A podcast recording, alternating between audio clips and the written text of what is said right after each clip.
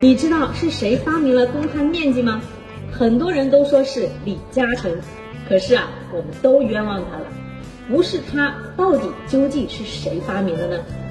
其实啊，很久以前，香港的房产都是按栋来卖的，一栋楼啊只有一个业主，所以呢就不存在所谓的公摊面积。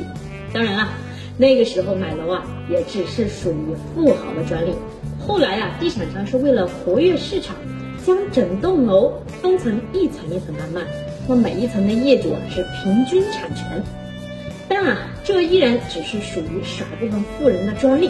直到一九五四年，房地产市场上出现了霍英东，不仅啊发明了商品房的预售制度，更是在一九五七年带头决定将分层卖改成是分户来卖。这个决定啊是让更多人买得起房了。但是因为分户来卖呢，因为各户的面积不同，那公共部分的产权和维护的费用就没办法平均分配。那个时候，霍英东先生啊，为了解决这个问题，就跟所有的业主签了一份公共的契约，约定了公共地方呢就按每一户的面积占比来分摊，这就是公摊面积的来源了。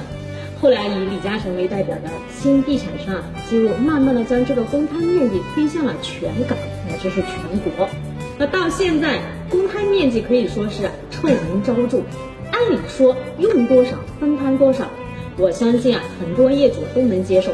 问题是现在不仅是具体的公摊面积业主不清楚，而且啊还要给物业公司办公场地来支付公摊，这谁受得了呢？好了，我是姐姐，你身边懂房的好朋友。